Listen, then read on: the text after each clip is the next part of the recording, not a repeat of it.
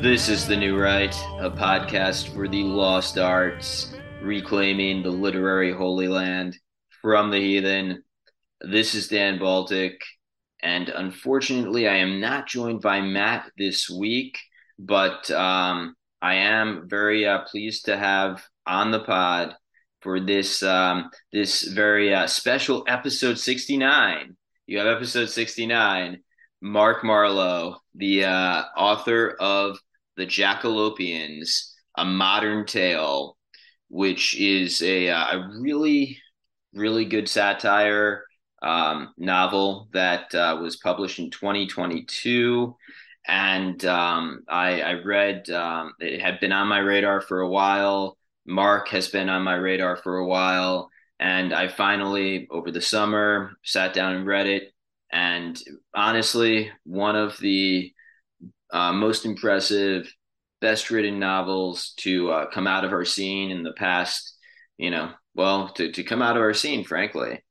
And, you know, as someone who, uh, for whom satire is near and dear to his heart, I um, I really enjoyed it. And I was uh, pleased to see that I'm uh, I'm not uh, I'm not out there alone carrying the, the flame of satire to the, uh, the dissident masses. So uh, welcome. Welcome to the pod, Mark. Thank you, Dan. It's a pleasure to be here. Um, that's very high praise, so that means a lot to me. Thanks for those kind words. Um, and I had no idea this was going to be episode sixty-nine, so it's an even greater honor.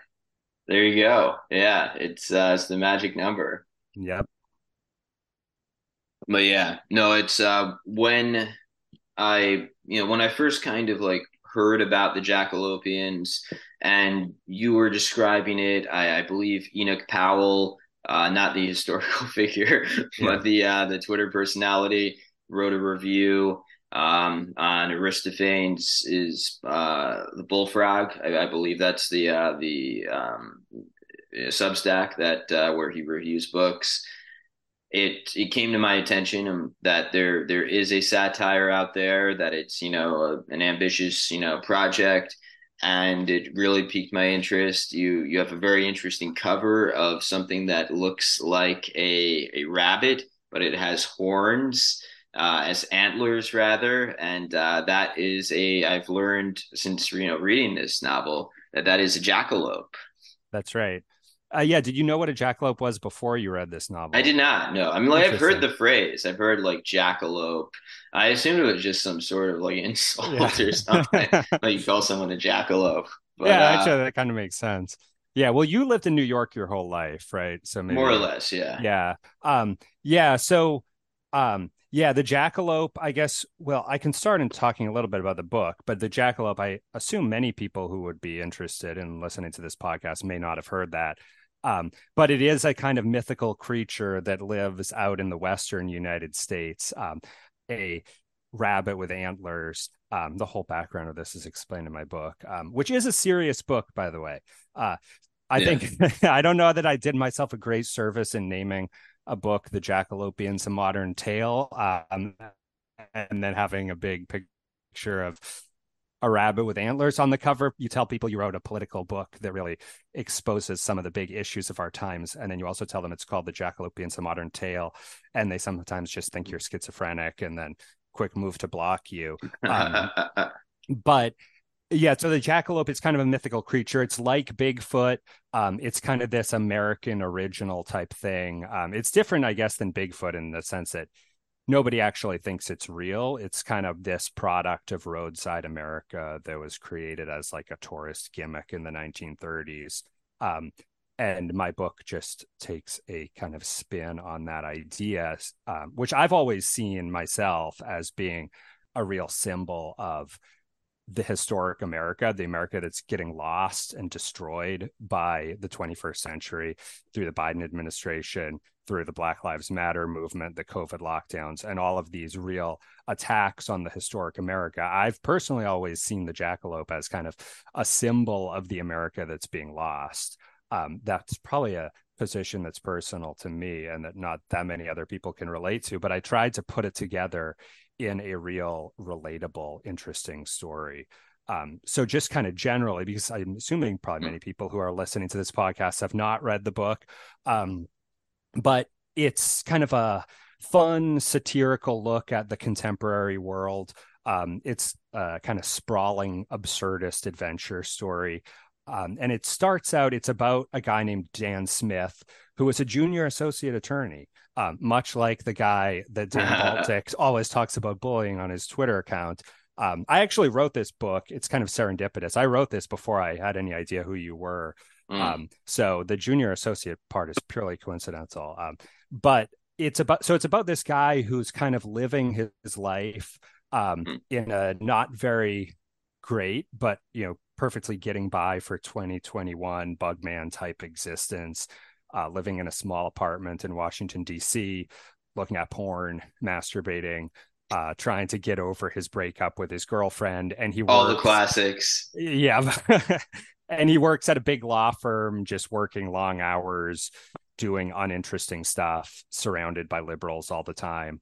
Um, and this guy kind of in this spiritual malaise through a um, a mishap on a Zoom call, he comes into contact with this group called the Jackalopians, who are these this kind of secret society of underground right-wing professionals like him working in the Washington, D C scene during the COVID era. But they have this secret society to basically drink and have fun together. Um, It's spun to him as a like a political society, but then when he goes, he realizes that it's actually just mostly about worshiping this jackalope as kind of a a symbol of like of the America that's being lost. Um, and so that's a, that's the basic setup of the story. It's yeah, I would assume most would believe it's a kind of far-fetched story, but I actually think it's really true to life. Um, most of the people who I've talked to who have read it have um, praise it for being actually realistic, which I think is a great honor for people to say, because it's an unlikely story. Um, but it does really get to all the issues of our times, I think, about B L M and COVID and really the kind of spiritual malaise that most people are living through. Absolutely. And that's part of why I think the Jackalopians is so, uh, so unique, so special, is that it is a somewhat satirical novel that satirizes the post-COVID and COVID era. And that is just something like novelists, it's really hard to write, uh, to keep up with current events. So I, I feel novels are always a few years, maybe decades even behind. Whereas, I mean, this is, you know, frankly, your novel is some of the first um, attempts to satirize in, in novelistic form and literary form the um, the COVID era. And um, what how how did you find that process? Because one of what I see as one of the intrinsic challenges of satirizing uh, COVID is the you know how crazy and absurd it already is. So it's kind of like, how do you satirize a, an environment where people are like, I'm biking outside and wearing a mask. It's like, it's already like insane, but you, uh, you did a good job of it. So uh, how, how did you find that process? Yeah, thanks. That's a good question. Um, I think it's, it's an interesting issue, and it's, I think, something that's relatively easy to do poorly.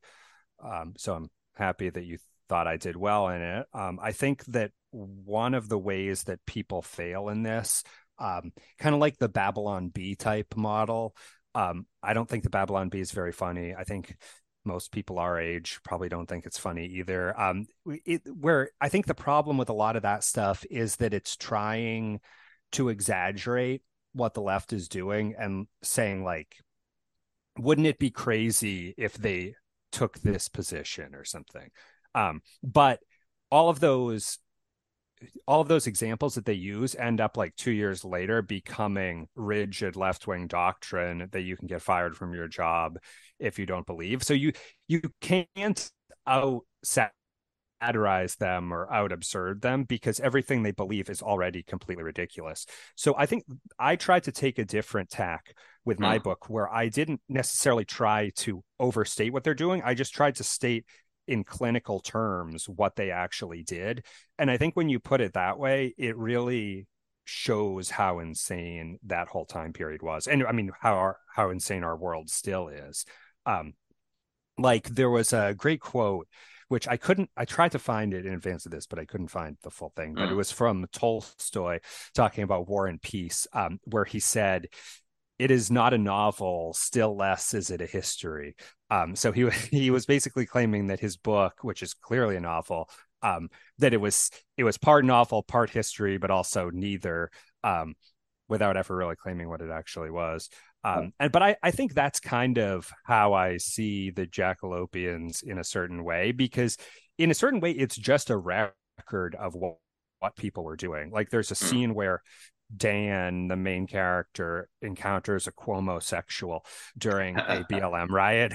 Um, and I think the Cuomo, the whole Cuomo sexual movement is something that the left would probably prefer nobody remembers. But there yeah. was a time in for a few months in twenty twenty when they were all um, talking about being like sexually attracted to Andrew Cuomo because of yeah. his perfect handling of COVID, um and just this is the craziest thing. yeah. Like I I knew a girl during that time who said like uh I'm a you know like who expressed you know a sexual interest in Andrew Cuomo, and I was just like, this is insane.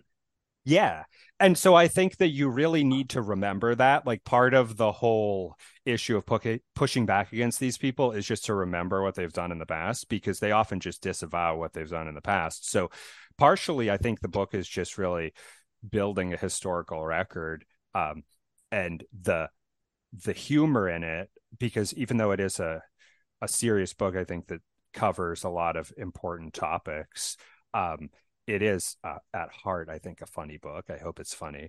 Um, the humor in it comes from Absolutely. just pointing out how crazy these people actually are and not trying to exaggerate or satirize in any kind of unrealistic way. Exactly.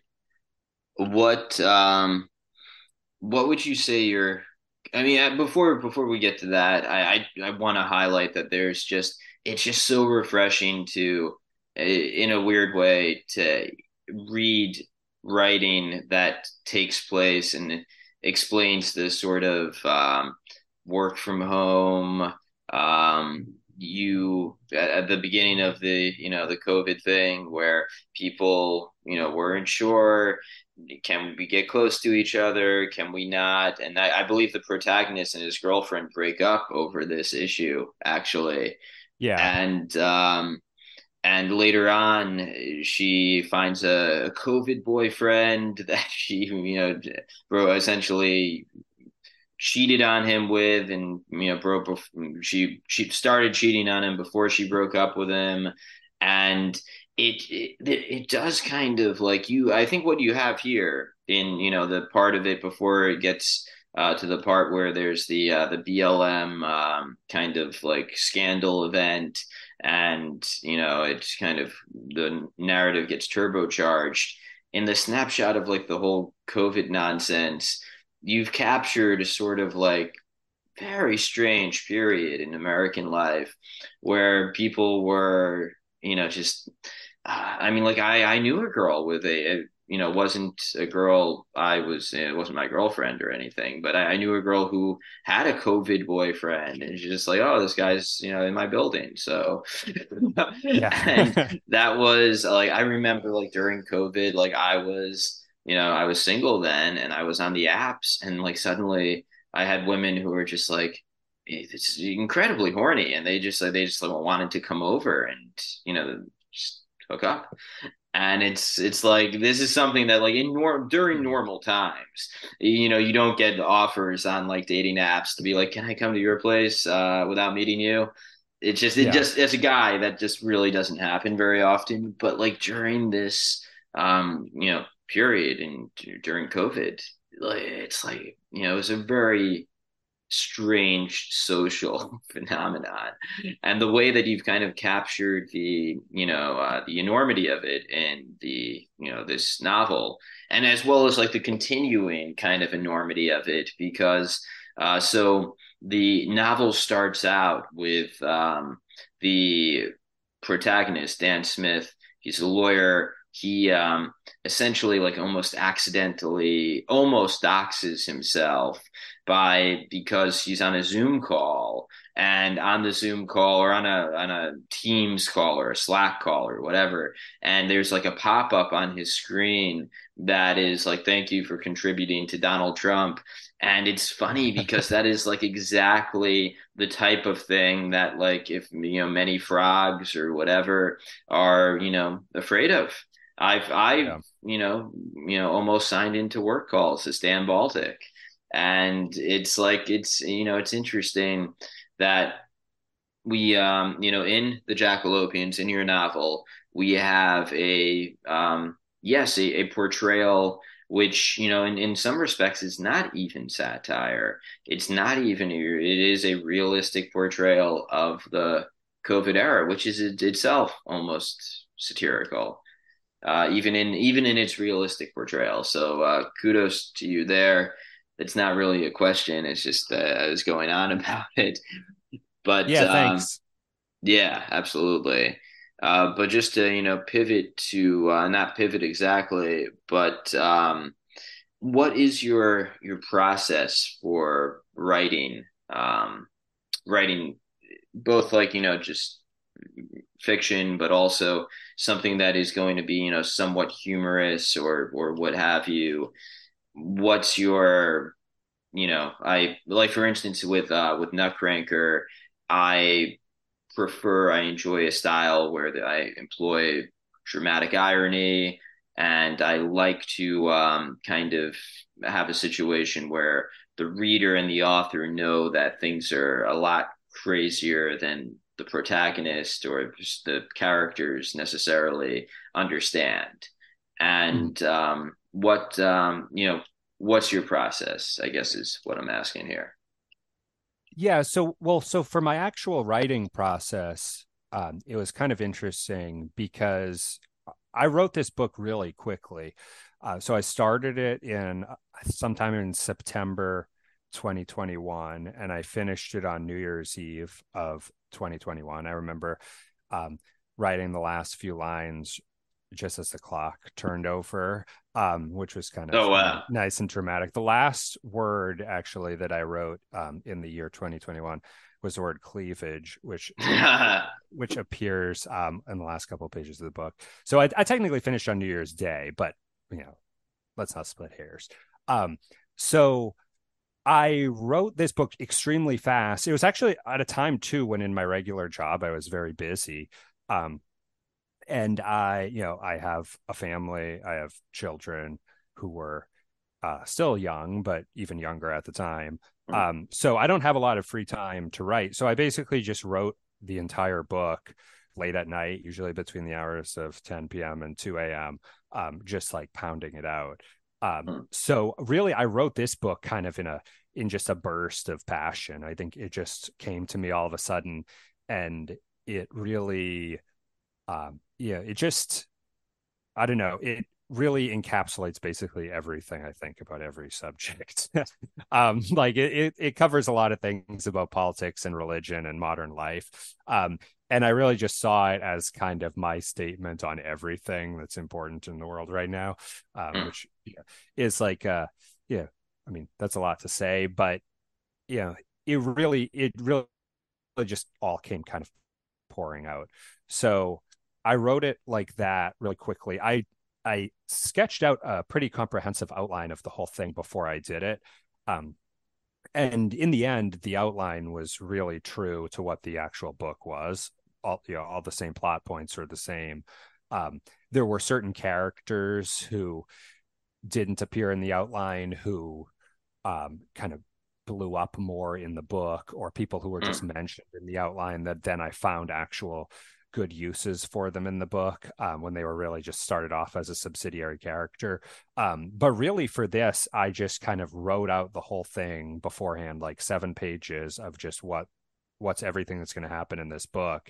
Mm. And then the writing process was just basically staying up late at night every night for like three months, just filling it out.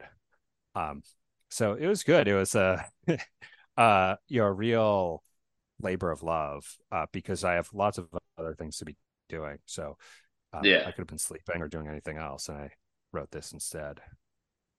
Now, it's it's interesting to me that you are a, uh, a late at night writer guy, because I have always, to the extent that I can, I like to write in the morning.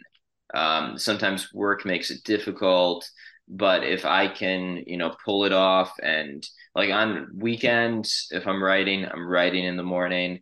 And um, if, you know, during a, a weekday, if I can get to bed early the night before and wake up at six or, or, you know, God, I don't think I've woken up earlier except for a flight in recent times. But yeah. uh, if I could wake up at six and get some good writing in, that's um that's a win in my book, because by the end of the day I just kind of feel like there's so much going on in my head, so much stuff I have to remember from the day, so much, you know, kind of like, oh well, what am I doing the next day? Whereas um in the morning, like, yes, I know what's on the agenda that day, but if I wake up early enough, I know I have a buffer zone before people start emailing me and expecting a response. So I can just kind of like, you know, have that time to to write.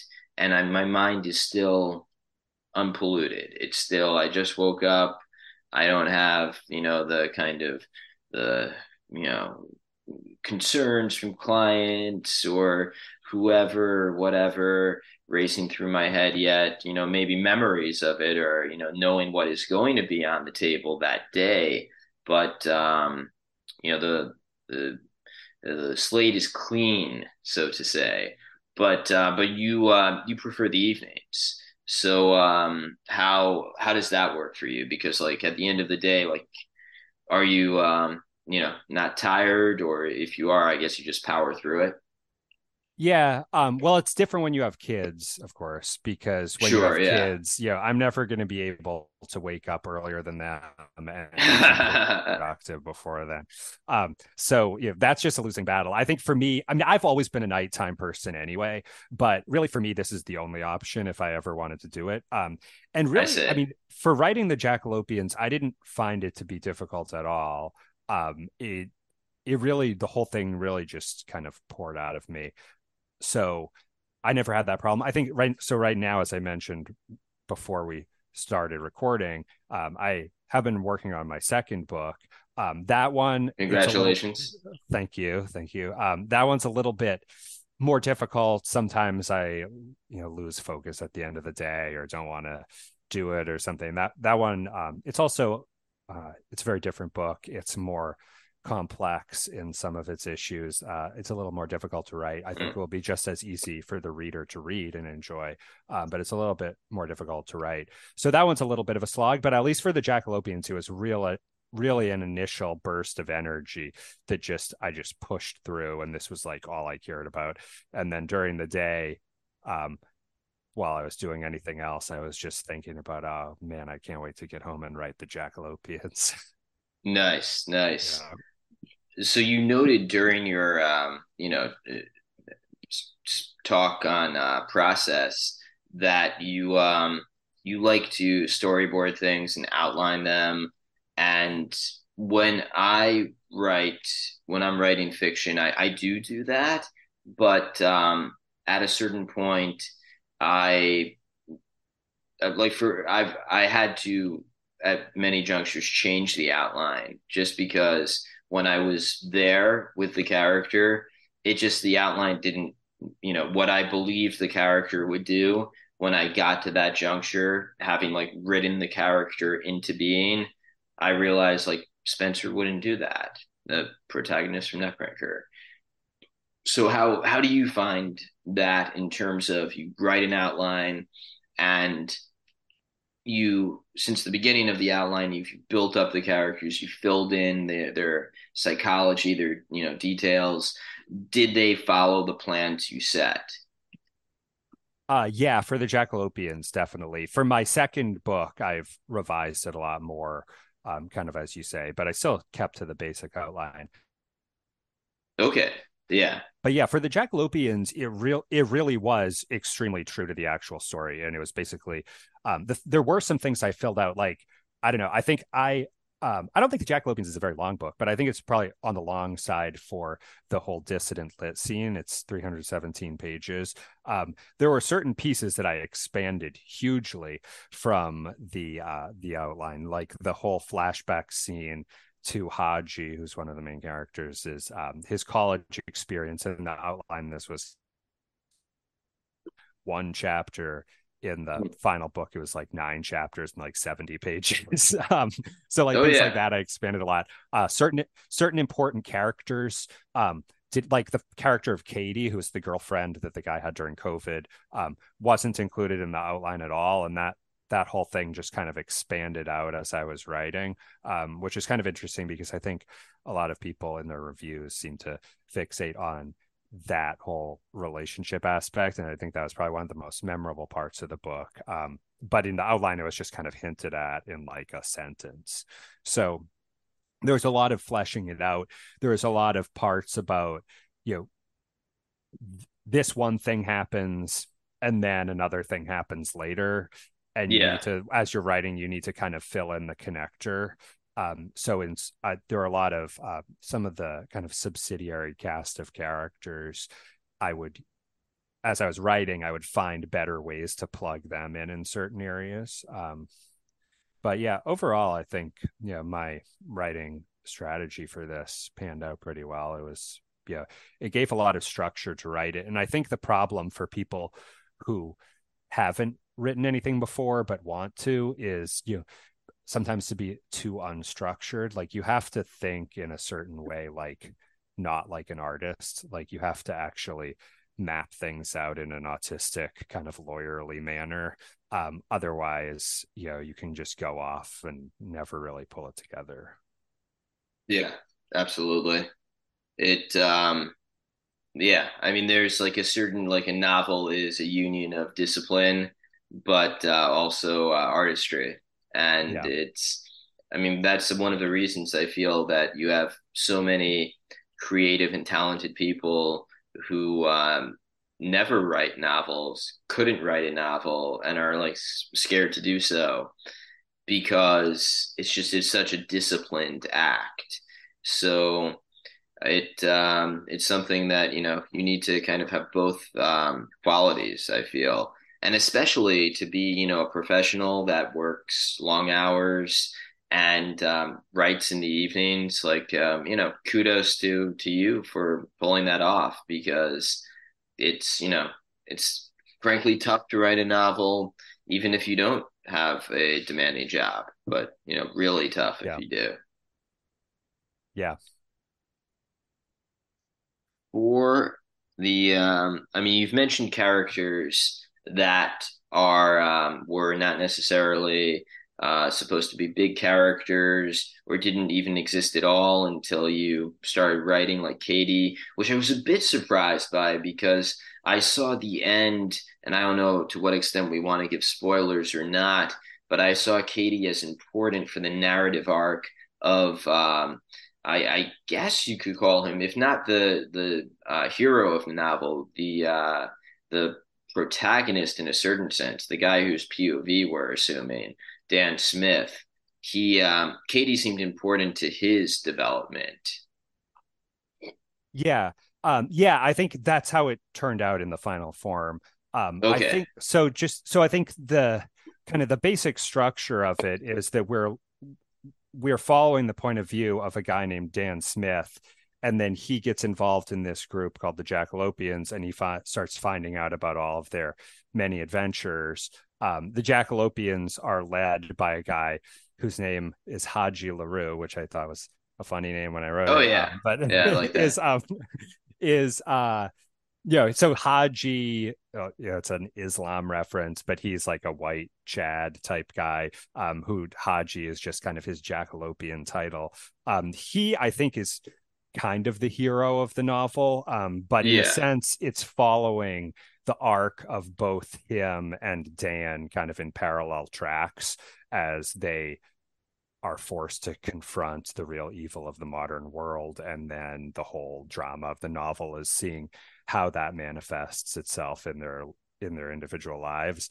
Um, so the ending, um, it kind of ends in a climax with Dan and Katie, which this is the problem that's been following Dan around for his entire time through the novel, where he broke up with this girl during COVID, and now he's basically just simping about her and just thinking about her constantly and wanting her back, even though by the time the action of the novel is really going on, it's been like, you know, a, a year and a half, I guess, since they broke up. Um, so it's really, so part of the, the uh, one of the storylines is Dan's ability to overcome being a simp, and then the other storyline is kind of Haji's more heroic ascent, but they're both kind of ascents in their own way. Um, and I think the, you know, the the Katie thing that kind of developed just as I went along, like that the ending was originally different when I was planning it out. Um, it wasn't going to have that final ending, but as I was getting further into the novel, I thought that that would be kind of a good way to wrap up that whole story. Yeah. Yeah. I thought that that was, you know, a, that was a very, um, you know, an ending that, you know, helped to tie everything together. And you uh, kind of see the protagonist um, demonstrate personal growth by, you know, spoiler alert, to by turning down Katie at the end and embracing a, um, you know, a, a uh, if not embracing religion, embracing a, a more, um, you know, a moral uh, lifestyle. And that, um, yeah, I thought that was a, a very well done ending.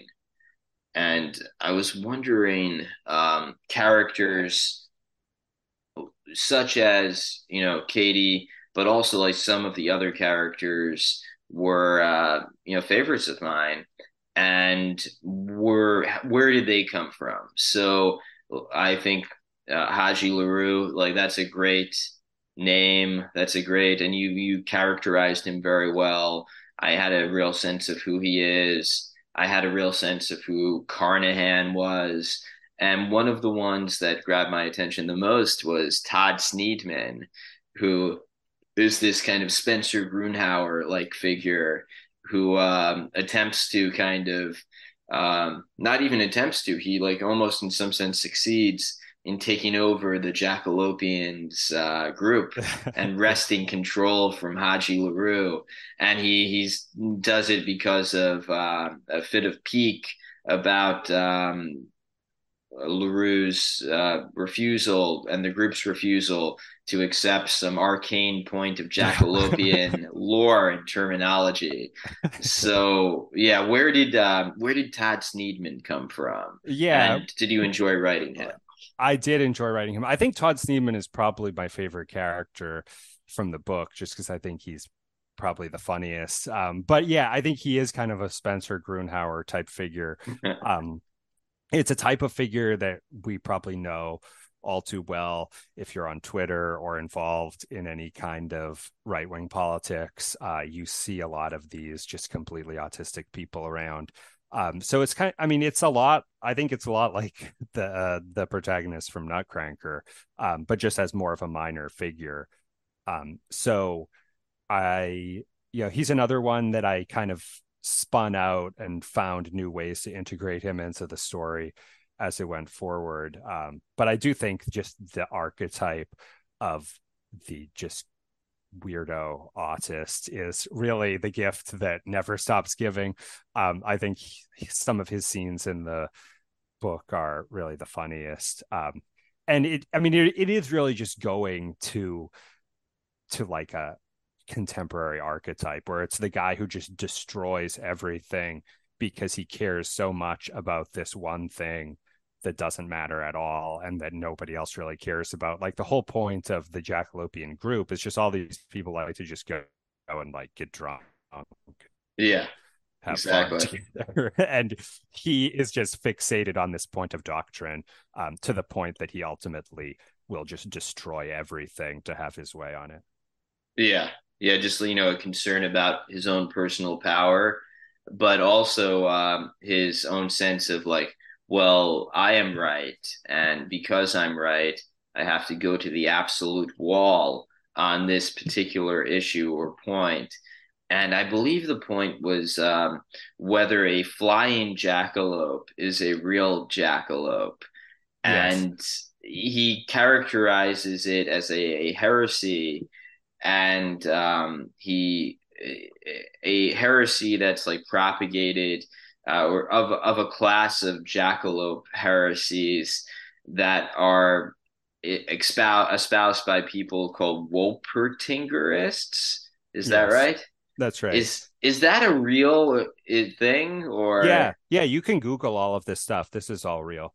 Really? Um, well, well, the Wolp. So the Wolpertinger is a real thing. The Wolpertingerist heresy is made up for purposes of the book. Um, but um, flying jackalopes are real. Wolpertingers are real. Um, and it's I what I think is what I think is funny about this is because I think his point is that the group. Um, this is really getting into the details of the book, but that in the past, the group had denounced this type of creature, the Wolpertinger, as like a heretical type of creature yeah. that's not recognized by the Jackalopian group. If you look at a picture side by side of the flying jackalope and the Wolpertinger, they actually do look extremely similar. So he's pointing out, like many autistic people, he's pointing out something that is actually true, and he is actually right if you're taking their premises as stated, um, yeah. that they should all oppose this thing too. But what he's missing is the fact that they just said that earlier because they thought it was funny, and now they just want to like get drunk and like get yeah laid. And so he is really missing the forest for the trees. Yeah, the social context, he's just like not. And so that is, you know, very similar to Spencer Grunhauer and Nutcranker. The though you he might be right, the Sneedman might be right in respect of the actual, you know, thing. The act the the context is one in which they pursue vindication in a manner that is just incredibly annoying or just, you know, destructive. And, you know, means that, like, even though you were right in uh, on doctrine, you're wrong because you're, you're going to lose because yeah. you've, uh, you know, failed to behave um, normally. Yeah. Yeah. I think there's actually a lot of interesting parallels between Nutcranker and the Jackalopians. Um, they were actually released the same week. Uh, oh, so really? My, yeah. I didn't know so that. Yeah, mine was released November eighteenth, twenty twenty-two. I think yours was uh, the eleventh, I believe. Yeah. Okay. So seven was, days far. Yeah. Veterans Day. Yeah. Okay. So yeah, I mean, pretty close. And I, I mean, I think they do. They're kind of on similar topics. Um, the Sneedman part of my book, I think he was my favorite character because I think he's the funniest, and he was the his scenes were the most fun to write because it's just so easy to lampoon people like that. Um, but he, I mean, he's rel- a relatively minor character, maybe not minor, but maybe kind of like second or third tier. Um, so yeah. it's not the focus of the book, um, but it is the same type of character as in Nutcranker. And they are, I mean, there are two books that are really timely, really kind of ripped from the headlines. Um, that are just about kind of all the absurdity of the modern world. So I think there's a lot of strange serendipity between these two books. Absolutely. I mean, that's one of the reasons I felt a real kind of kinship, a real sort of, uh, you know, draw to the Jackalopians, part of which was, well, there are not too many of us out here on the this side of the internet, you know, dissident Twitter, whatever you want to call it, who are um, writing satires uh, or, you know, so writing, you know, stories that are in some respects comic or what have you, that are also simultaneously like dealing with the uh, uh, the current year in some way or form. And um, yeah, so I, I saw immediate parallels. And, um, you know, it's, I, I hope that, you know, as uh, time goes on, we'll, we'll see more and more, and that, uh, you know, we are the pioneers of a, a growing uh, field, because, you know, frankly, the mainstream, the traditional publishing industry, they, um, they would never publish something like Nutcranker or, or the Jackalopians, just because it's uh, politically, you know, not on the right page for them. Um, even though, like, I, I suppose some, you know, liberals could read uh, our novels, and maybe it wouldn't be entirely clear what side we come down on, or, I mean, at least in the case of Nutcranker, it I might think not for be, yours. Yeah. yeah. yeah. I don't know that many not... liberals will read mine, but. True. Yeah. yeah. Uh, but I mean, that being said, like, for, you know, various reasons, we would not uh make it in the current mainstream publishing world, which is to say that I don't think there many of the satires, like uh, in order to actually satirize the current year, you really have to be outside of mainstream publishing, because it's it's really hard. Though I mean, like, so I think Mike White, the guy who did White Lotus, which is a T V show, obviously not a, uh, a novel, but um, yeah, there, it's just, it's, it's hard to actually be able to criticize the system when you're in the system. And um, as a result, I think, you know, the, the best and the only real satire is going to come from where we are. So I think, you know, we're actually in a very good position.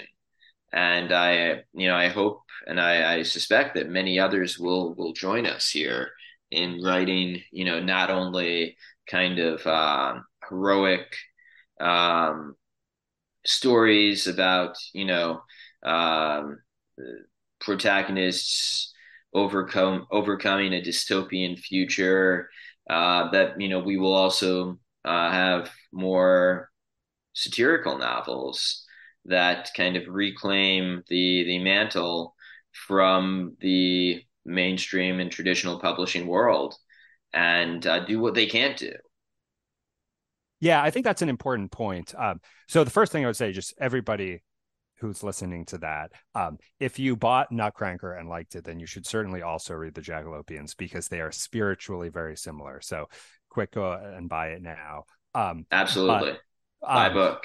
Yeah. But I mean, separately, I think that's all right. I think, I mean, we're saying that our books wouldn't be published by a mainstream publisher, which I think is certainly correct. But I, I don't think either of our books is at all radical. Like, I think no. my book is much more moderate, probably, than, than I am personally. Um, there's like nothing in there that would be out of step with anything a Republican, mainstream Republican would have believed, even in like maybe two thousand eight, let alone like the nineties or something. Um, Absolutely. It is, it's, you know, it's unpublishable now because it's opposed to all the shibboleths of the left, but it's really actually, you know, I think perfectly moderate book. Um, but yeah, I mean, in terms of other, otherwise, yeah, I think a lot of, part of what inspired me to write it too, was that I think there's a lot of people in our scene who are writing genre fiction, um, like sci-fi, horror, things like that, which if that's what you're interested in, that's great. Like, I certainly think that anybody should be pursuing the things that interest them. Um, but it doesn't, it's never really done that much for me. And I think that really, if you want to write something meaningful, you have to kind of grapple with the actual issues of our time. Um, yeah. And that means basically just writing about the modern world and what's going on now. Um, so there's, there's a lot of debate in some of these kind of dissident literary type outlets about how political art should be. Um, I don't know that I would even call what I've written art. I think it's entertaining. Um, mm. But I, um, I mean, it's clearly political and it clearly has a political message, but I think that you have to write that kind of thing. Um, like you people, when they're complaining about art being too political, I think they're thinking about people like Ben Shapiro writing a spy novel or something like that. They're thinking yeah. of, of the cringe aspects of it, but they're not thinking about all of the great political art that's been written, like nineteen eighty-four and Atlas Shrugged. You know, they may have their problems, but these were clearly books that made a huge impact on the world. Um, some of my other favorites, like The Power and the Glory by Graham. Oh, Green, yeah. I love that um, one. About like the Catholic, the persecution of the Catholic Church by the socialists in Mexico, um, which was something that was going on at the time that he was writing the book. It was something that he observed personally, but it's clearly a book with a political statement. Um, and it's also high literature that's really entertaining to read and really deep, and actually has made, I think, made a profound impact on my own life. Um, but things like that are, I think, are what we should be aiming for. Um, that to me is more worthwhile, both of the limited time I have to write something and the limited time that other people have to read. Absolutely. Uh, to write about things that really make a, a, an actual impact on the world and that speak directly to the the issues that we all face in the modern world, as opposed to just purely creating something that's a fun aspect of a genre. Absolutely. And one further distinction is the mainstream publishing industry, they their heroes will not be the same as our heroes, but they can still tell heroic tales. They can still tell, you know, they can still do sci-fi in their own way. They just, you know, switch who the heroes and villains are. They can still do fantasy. They can still do even like detective stories or whatever. The one thing they can't do is satire.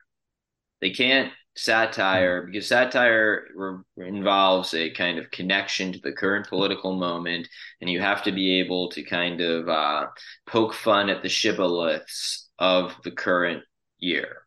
And they can't do that.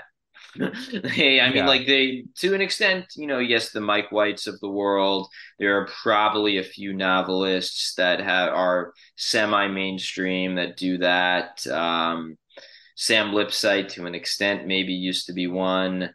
Uh, there's a, a few others I, I have been meaning to uh, read. Um, uh, Fuckboy by Sean Thor Cor- Corot or something like that. He's, I haven't heard of that one. Yeah, he he was published by the you know mainstream press more or less.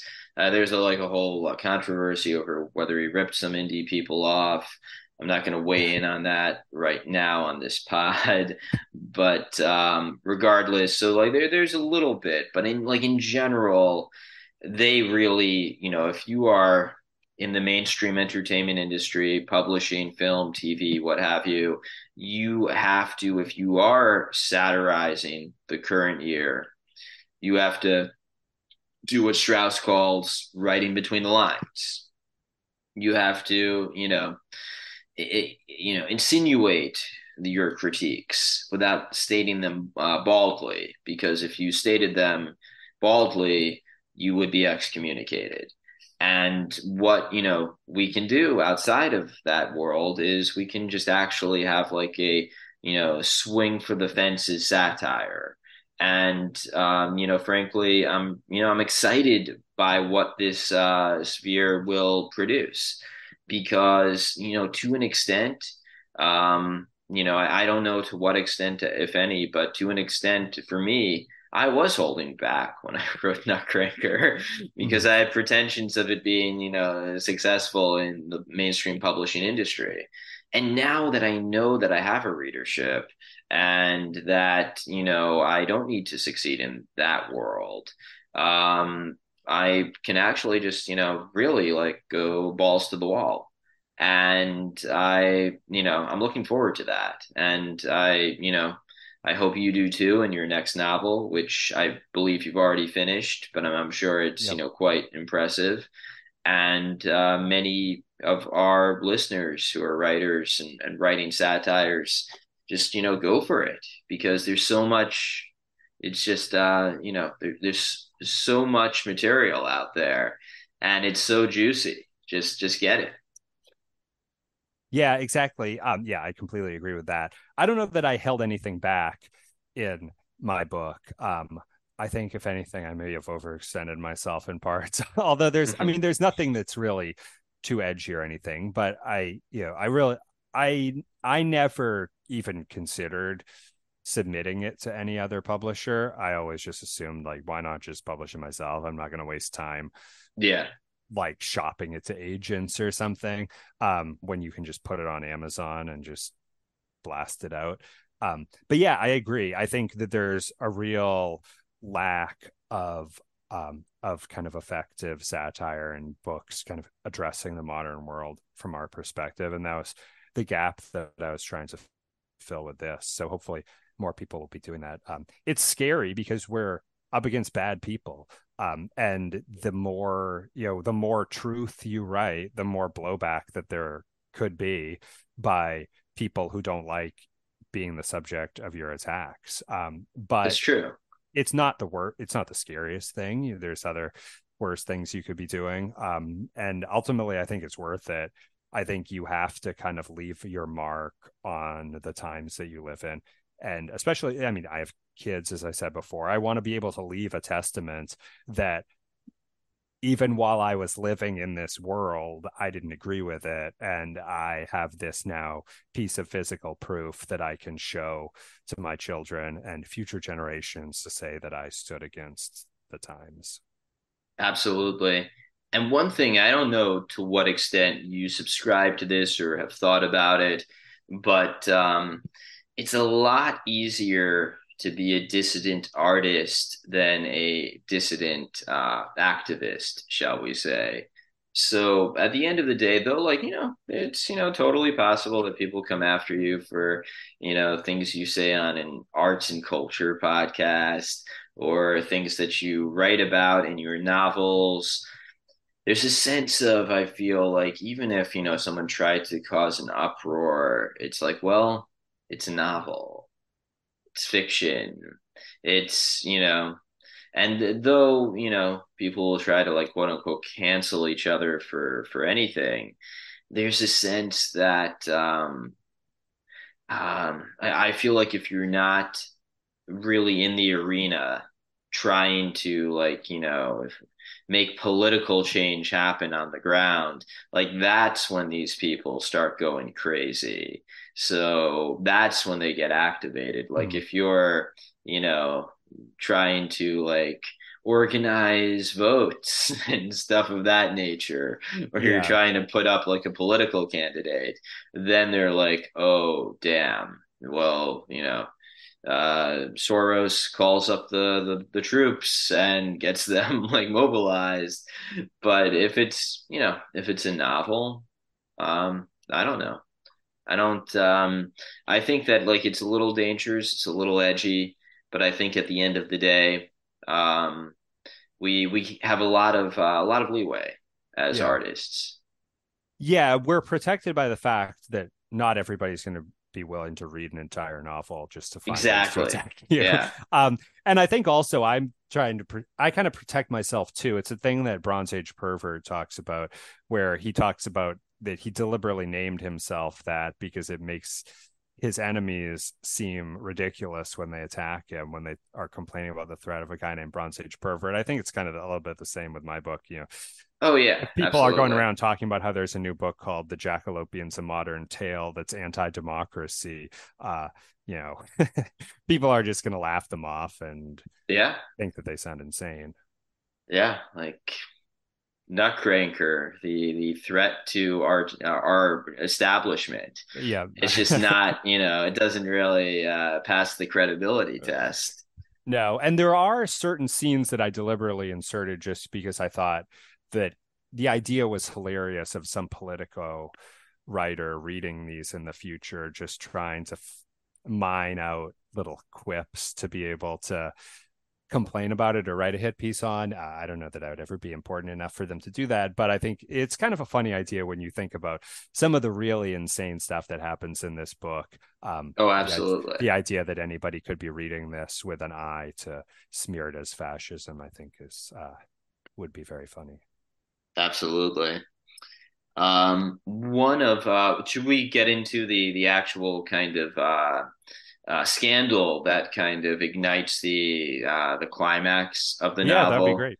which yeah. is where um, one of the the members of the uh, the Jackalopian Club, he accidentally so he has like a, a parlor trick to impress women. To, first of all, his name is the Baron. He's like a um, a Colombian aristocrat.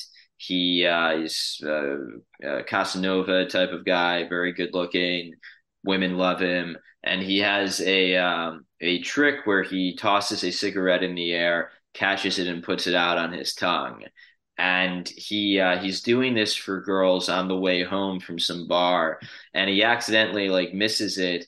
And it hits this um, kind of like, in this house, we believe in science sign, and set, winds up setting the sign on fire. And he's trying to put the fire out, and then the people in the house come out, and he, he runs away.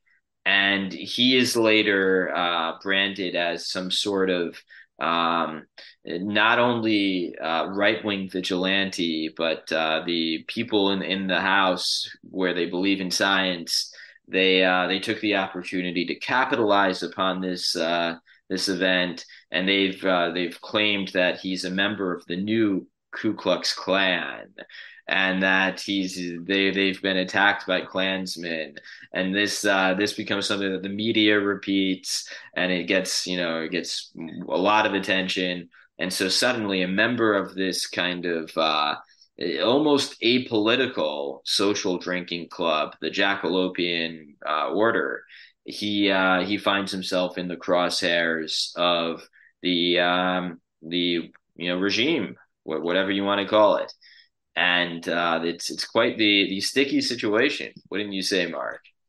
Yeah, that's right. That's a very good summary of the story. And I think, you know, it's add the absurdity is added, of course, because this is like a Colombian aristocrat. Yes. Um, not anything that you would imagine a Ku Klux Klan member to be.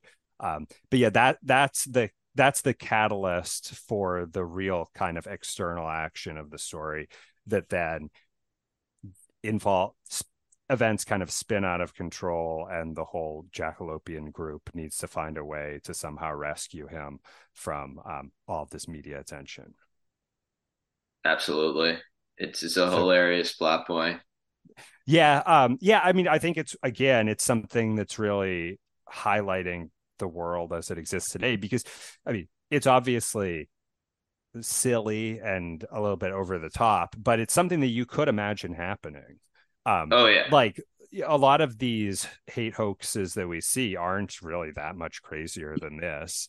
It just some other like some lady yells at a black kid somewhere and it gets caught on camera, and suddenly the entire media is talking about this. Um, it's the same basic issue that we've seen over and over. Um, so it's real. It, it really is. It goes to speak to the the nature of the times we live in, um but the whole the point of the book, I think, really, it, as I said in the beginning, it's about the arc of the two guys, Haji and Dan, and that it's you we spend the first half of the book talking about how not necessarily miserable they are, but how Dan is kind of stuck in this rut of just you know, big law work, porn, having a girlfriend that he still is in love with. Um, and Haji, who we haven't really talked about yet, is kind of stuck in a similar rut where he is, by outward appearances, a cool Chad who gets laid a lot. Um, but kind of inwardly, we learn that he grew up as a very pious Catholic boy who then, once he went off to college, was so shaken by his experiences of the big city and the kind of libtard people who populate ostensibly Catholic schools that it, it shook him in his faith. And now he's basically become a nihilist who, um, while still, you know, right wing, I guess, in a sense, is mainly just interested in, you know, having sex and getting drunk.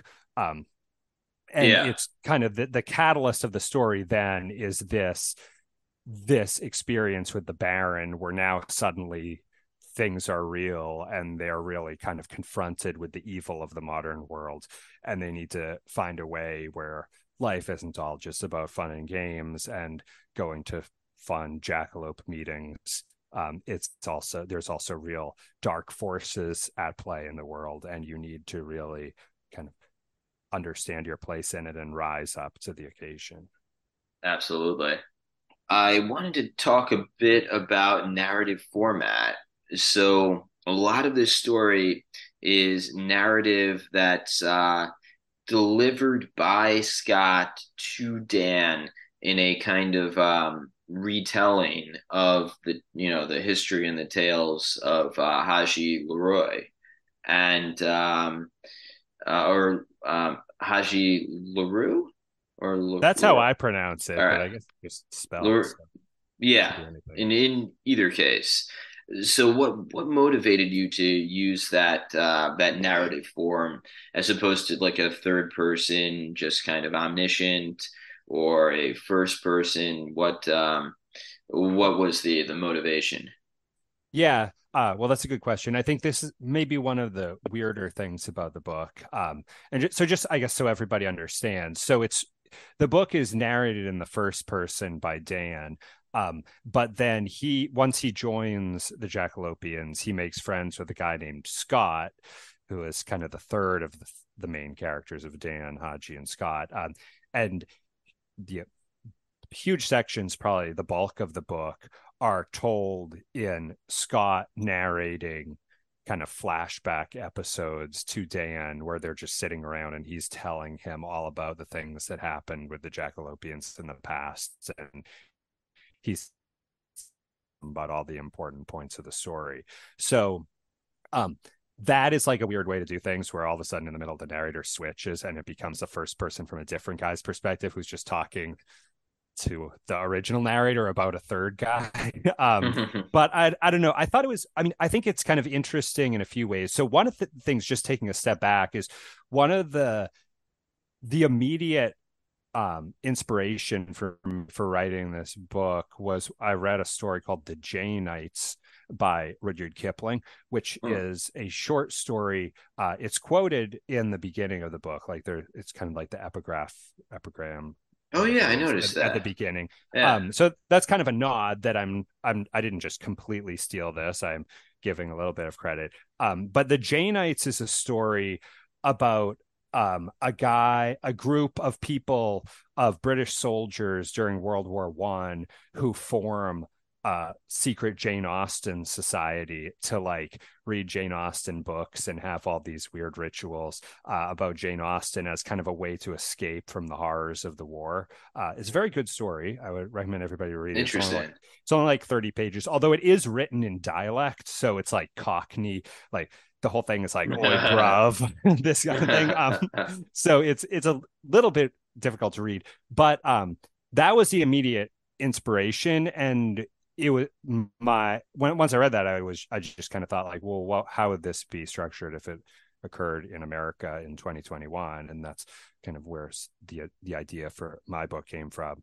Um, but the Janeites is also kind of structured in the same way, where it's a guy who meets this group and he's talking to one of the members of the group, and most of the story is this group member narrating all the things that happened in their past. Um, it makes a little bit more sense there because it's a short story, so it's like thirty pages, and it's not that crazy for somebody to be talking for that long. But I, I do think it's a, kind of an interesting way of structuring the story. And it, it was actually something that was done occasionally in those that same kind of time period, like the early twentieth century, late nineteenth century. Mm. Uh, like the book Lord Jim by Joseph Conrad is written entirely in the same way. Um, so just like the Jackalopians, it's like three hundred pages of a guy talking to another guy and everything is in quotation marks.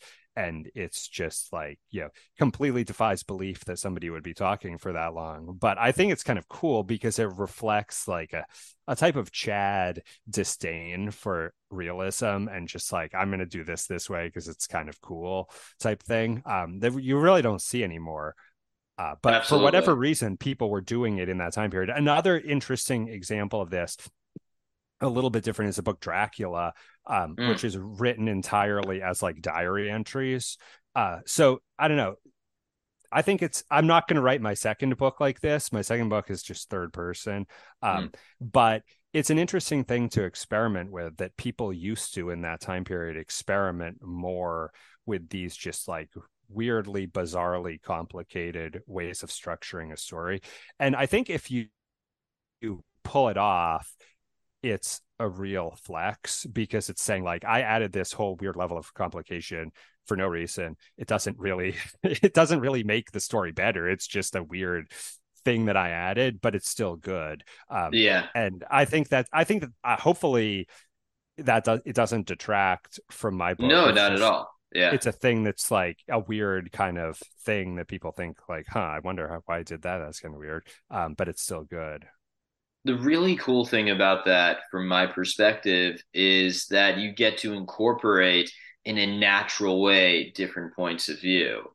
Whereas, you know, sometimes you'll have third person omniscient, but it gets close on one character, then close on another. And it's kind of like, well, who is really telling this story? How does this person know this? How does this person know that? Or maybe it is first person, but then suddenly you're in like someone else's head or some suddenly. So this provides a kind of like a logically consistent uh, world where you're in Dan's head. But, you know, when Dan is, you know, listening to stories told to him by Scott, you know, you're receiving Scott's, you know, uh, views, his, you know, you're, you're, you're seeing the world for that section from Scott's eyes. So it, it allows you to really kind of experiment with um, combining multiple P O Vs in a way that isn't just kind of like, um, you know, uh, screw it. We're just going to do it. We're, we're not going to explain why this, you know, there's a reason. There's a reason why yeah. there are two P O Vs.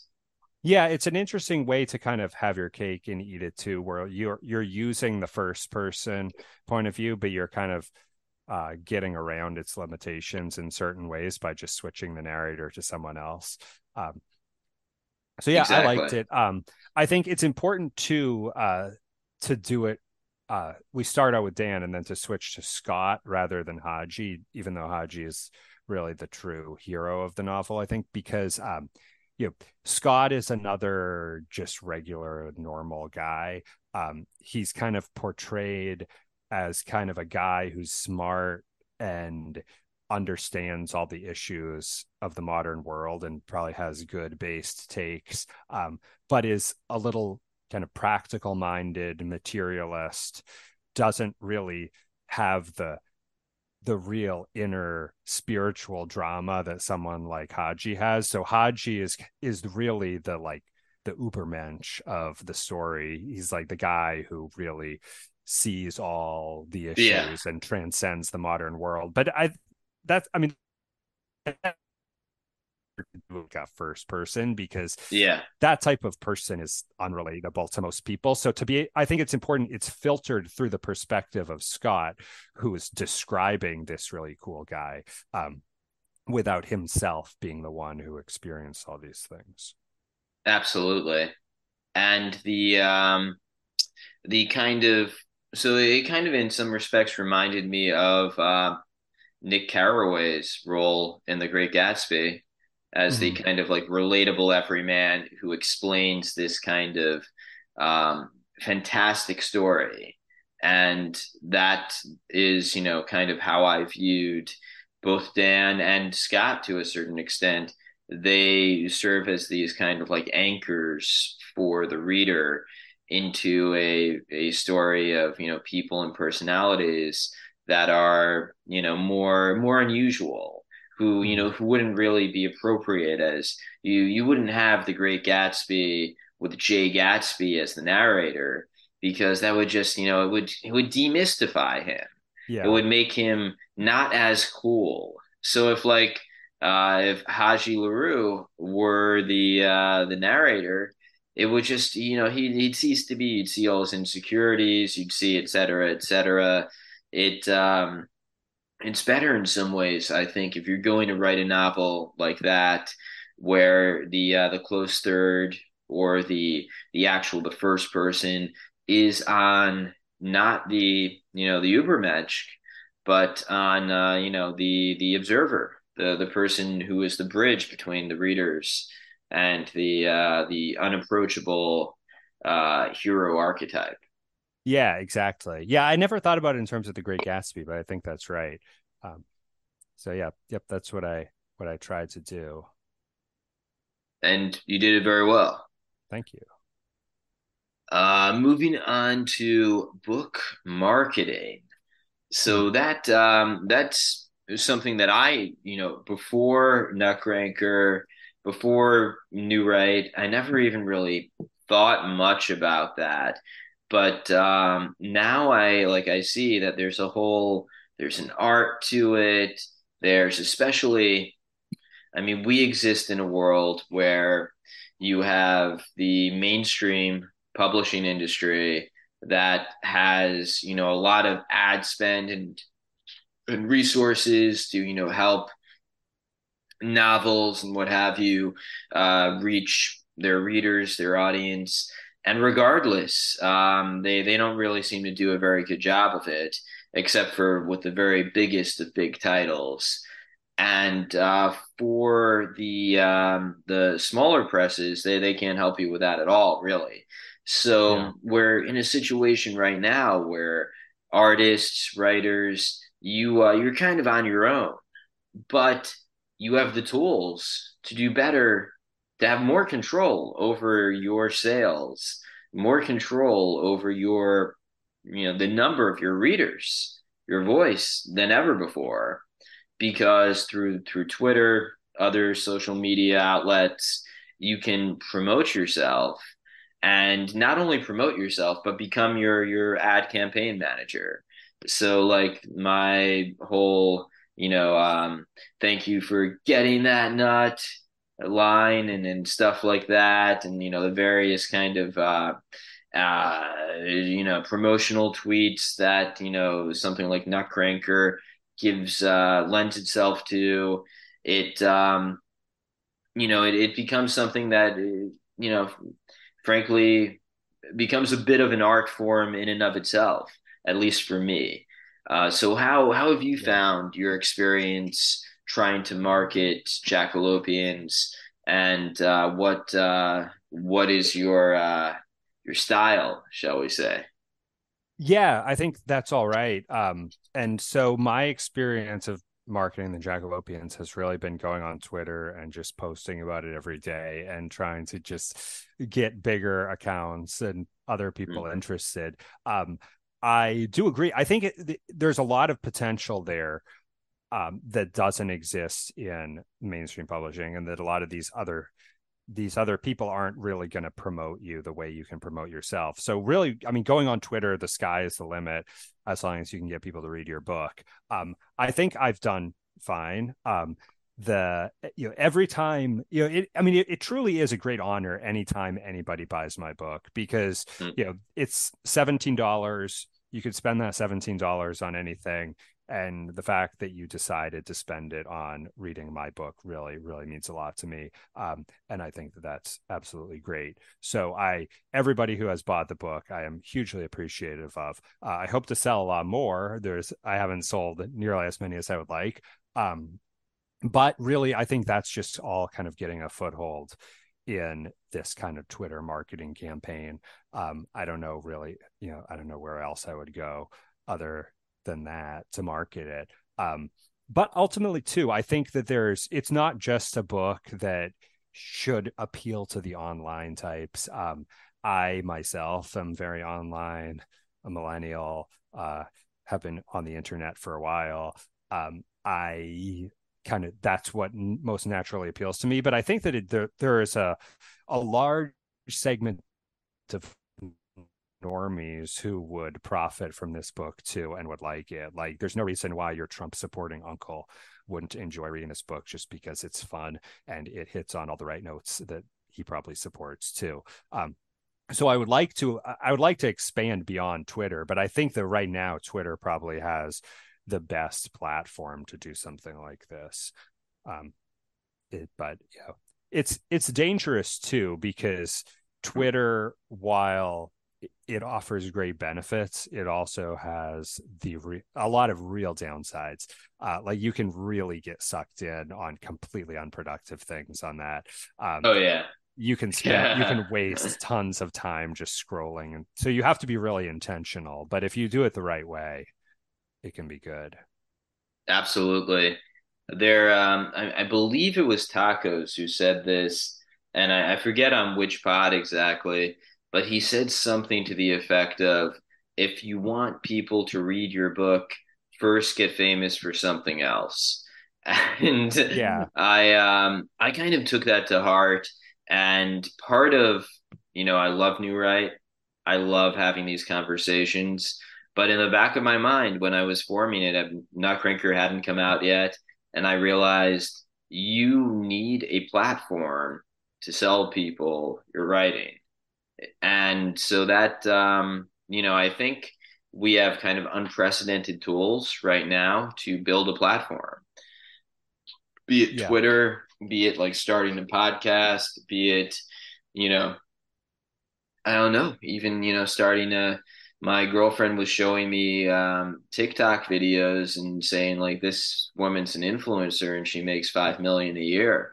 And I'm like, I want to kill someone. That's I can't fucking believe that. Yeah.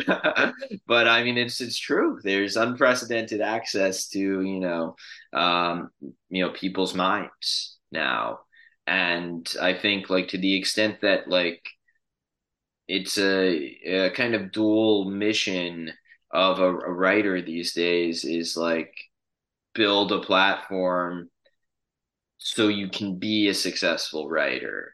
And I mean, part of it is also, so like, there's just like, there's so much that goes into getting your work out there these days. And I am, frankly, I'm, I'm happy with this model because it gives you more control. It puts it in your hands. But in some ways, do I wish we could rewind to the nineties where a novel like Nutcranker could be published and I'd have like a publishing deal and an agent and, you know, I wouldn't have to be a lawyer. Um, yeah, that, that actually might be pretty cool. I, I would, you know, ultimately have to, you know, do what my agents and, you know, publishers say, and I wouldn't be able to, you know, uh, write as freely as I, I want to. But um, yeah, it's kind of, uh, it's a real trade-off. But, you know, in, at least in today's world, I wouldn't have it any other way, because, you know, if if you're a an author in the traditional publishing industry, if you have anything interesting to say, good luck saying it. Yeah. Yeah.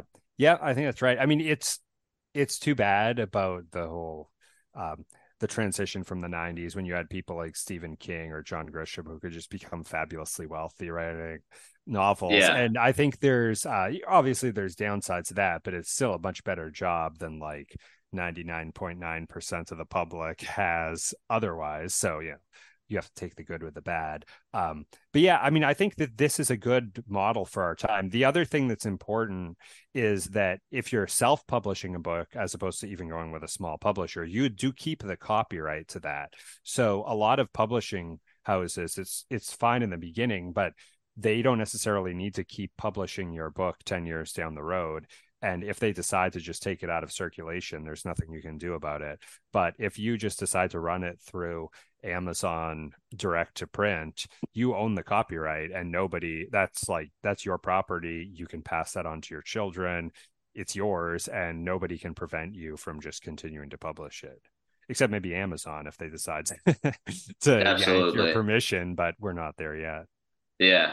I mean, one one thing I would urge um, any listeners who are thinking about publishing deals, you uh, you should actually you should not assign your copyright to a publisher.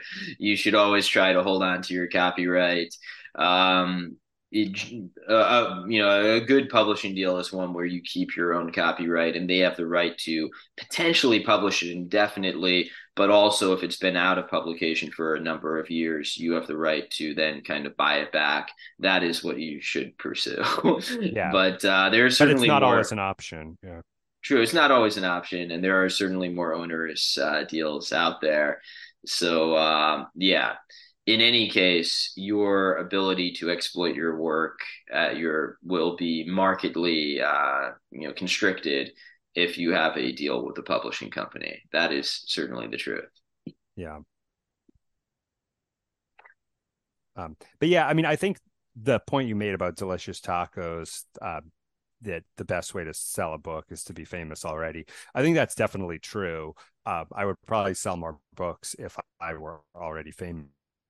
But the other thing is, I mean, it takes a lot of work to run a podcast or to build up a huge Twitter account, Um, or any of these kind of things. They give you a platform to be famous already. Um, yeah, if I had waited to do that, I probably never would have written a book. So I just yeah. decided that, like, you know, might as well just write it and see what happens.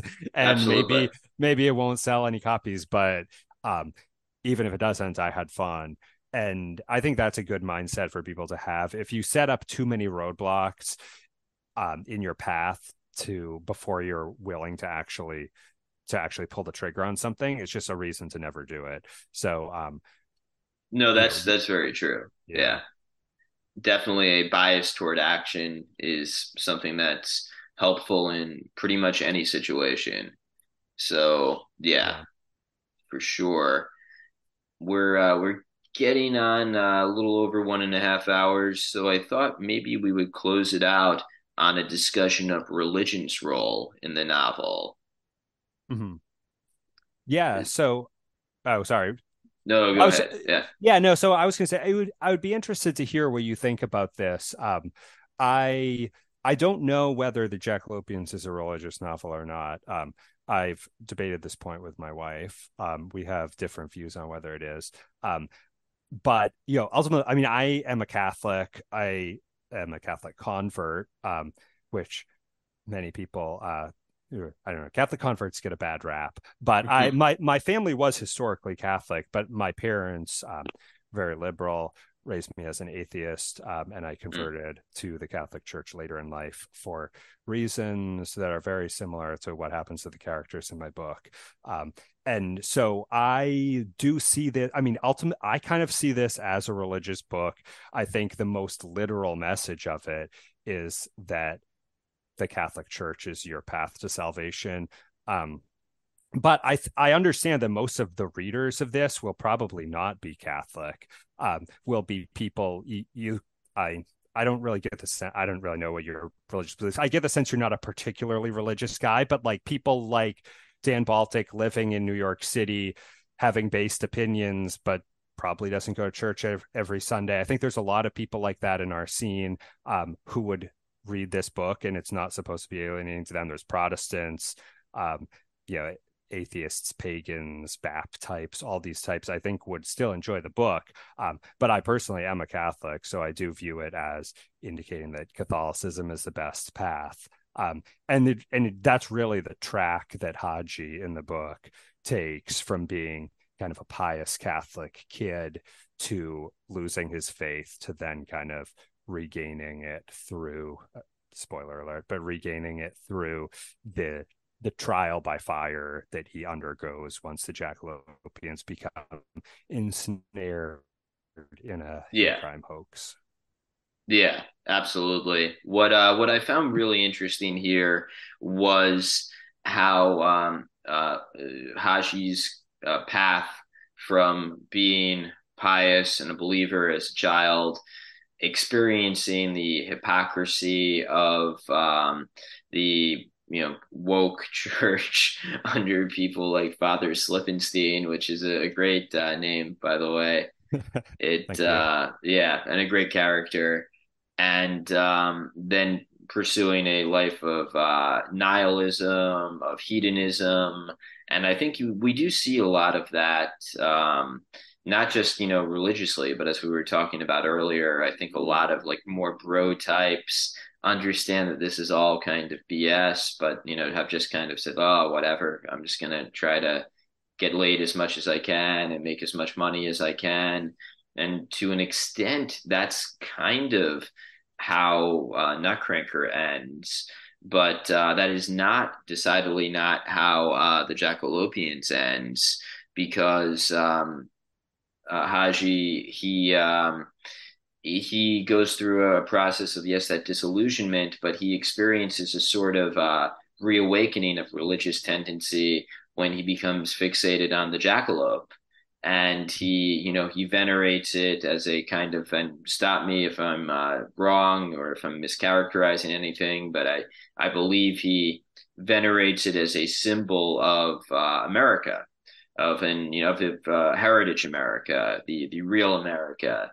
And um, he venerates that.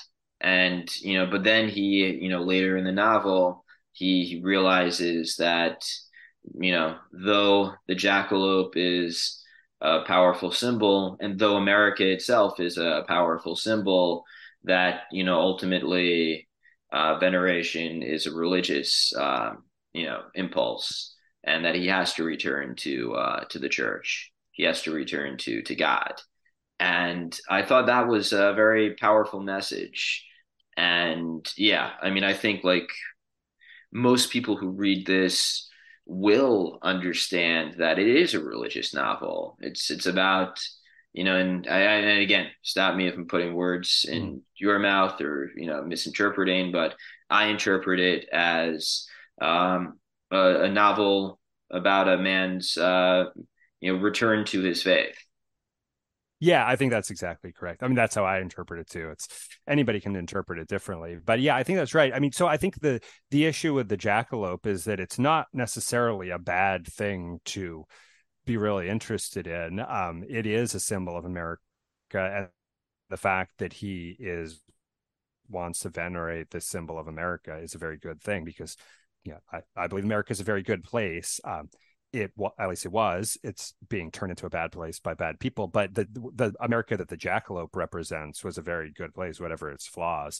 Um, so that is a very good type of patriotism that's coming from an important place for him. Um, but ultimately, it's no replacement for God. And the you know he comes to realize, which is what I've come to realize too, that all.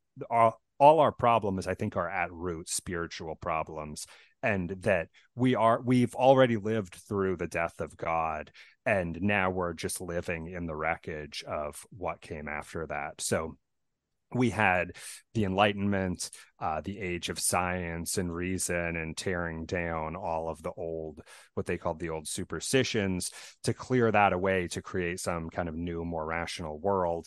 Uh, the rational world that they created then gave us like votive candles for Doctor Fauci and um, like riots on behalf of George Floyd. So it wasn't really what we were promised. We were, we ended up, it ended up all being replaced by just different, more malevolent cults.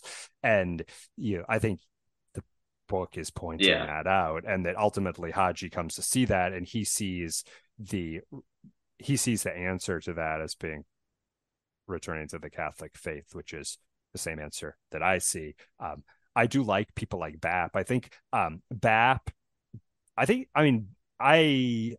Yeah, I think that a lot of Bronze Age mindset inspired a lot of stuff in this book, because it really is identifying the same struggle that I, I agree with him that the, the struggle of our world today is a struggle inside the individual soul, and that we're just being crushed down by all of these completely soul deadening impulses that want you to just be the guy who lives in the pod and eats bugs and never to aspire to anything greater than that. Um, so I, I saw I, at some point I saw my book as kind of a Christian take on Bronze Age mindset. I think in the end, it didn't become that. It became something much different, which is much more interesting because it's better to form your own thing than just absolutely someone else. Um, but also, I think you see the core of that. Um, so I have a lot of respect for people like that. I ultimately don't agree with him when he yeah. attacks Christianity, but I, uh, I think there's a you know I, I'll, I'll take him over a lot of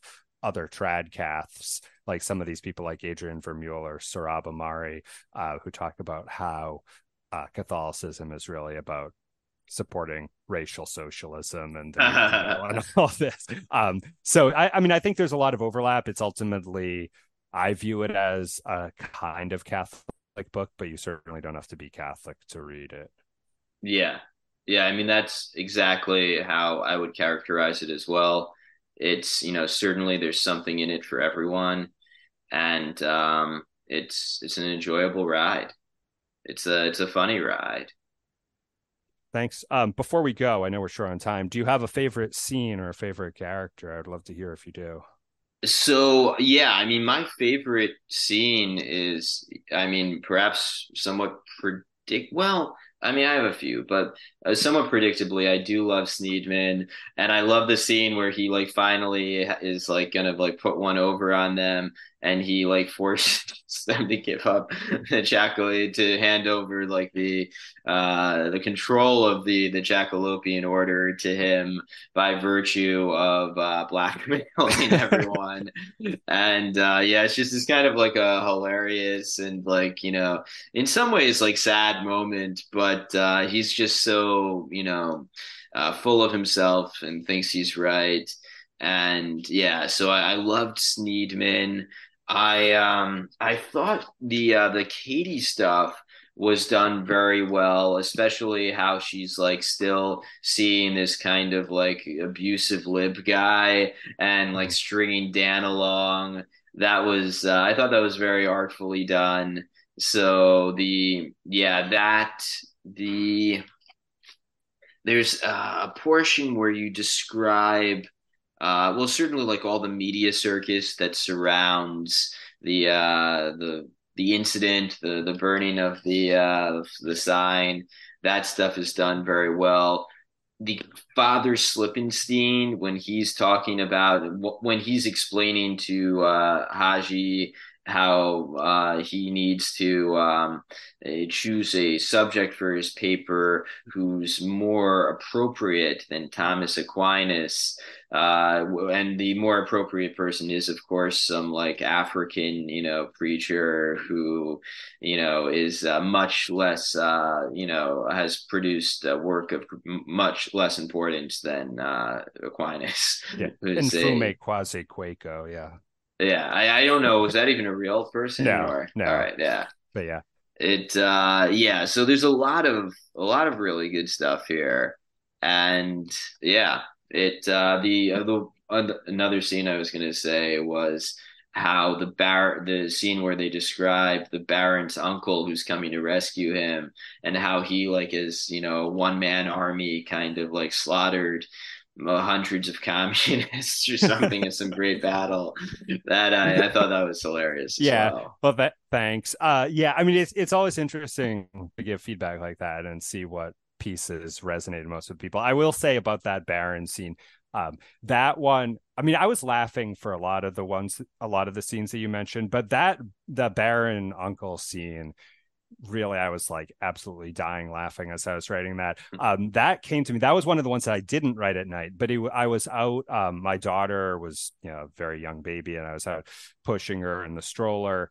and was just going for a walk, and all of a sudden just started thinking about that whole speech that he's giving about his uncle slaughtering all the communists. And I was just uh, just dying laughing, walking down the street alone, pushing the baby stroller, and had to just quick, as soon as we got home, just pound out that whole thing. Um, but yeah, I think that was I think that was one of the funniest things. I read it to my wife right after I got home and just amazing blasted it out, and we were both just cracking up the whole time. Uh so yeah, I love that. um I think my favorite scene is the when Haji falls in with the boomer uh motorcycle gang. um I oh yeah no that's this yeah there, that's good there's, too. There's a lot of good stuff to talk about. Everybody needs to just read it, The Jackalopians by Mark Marlowe. If you put that into Amazon, there's no other books with any similar title to that, so it's easy to we... find. And you can follow me on Twitter at Jackalopians. Yeah, we are going to promote it uh, in the episode uh, show notes. We will, uh, you know, obviously uh, promote it uh, by tweet when the episode comes out. But you should all buy book, buy The Jackalopians, A Modern Tail. It is, as uh, Mark says, available on Amazon. Follow Mark on Twitter, and uh, stay tuned for his upcoming novel, his second novel, which That's is right. uh, you you are a, really a, a fast writer. You've got another one coming out very soon. Uh, any anything you want to plug right now?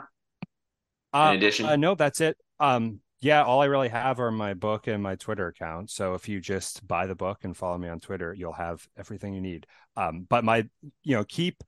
Um, you know, keep out, keep a lookout. My second book will be re- it'll be released in, I'm thinking, probably the spring or early summer of twenty twenty-four. Um, it's going to be very timely, especially for the twenty twenty-four election.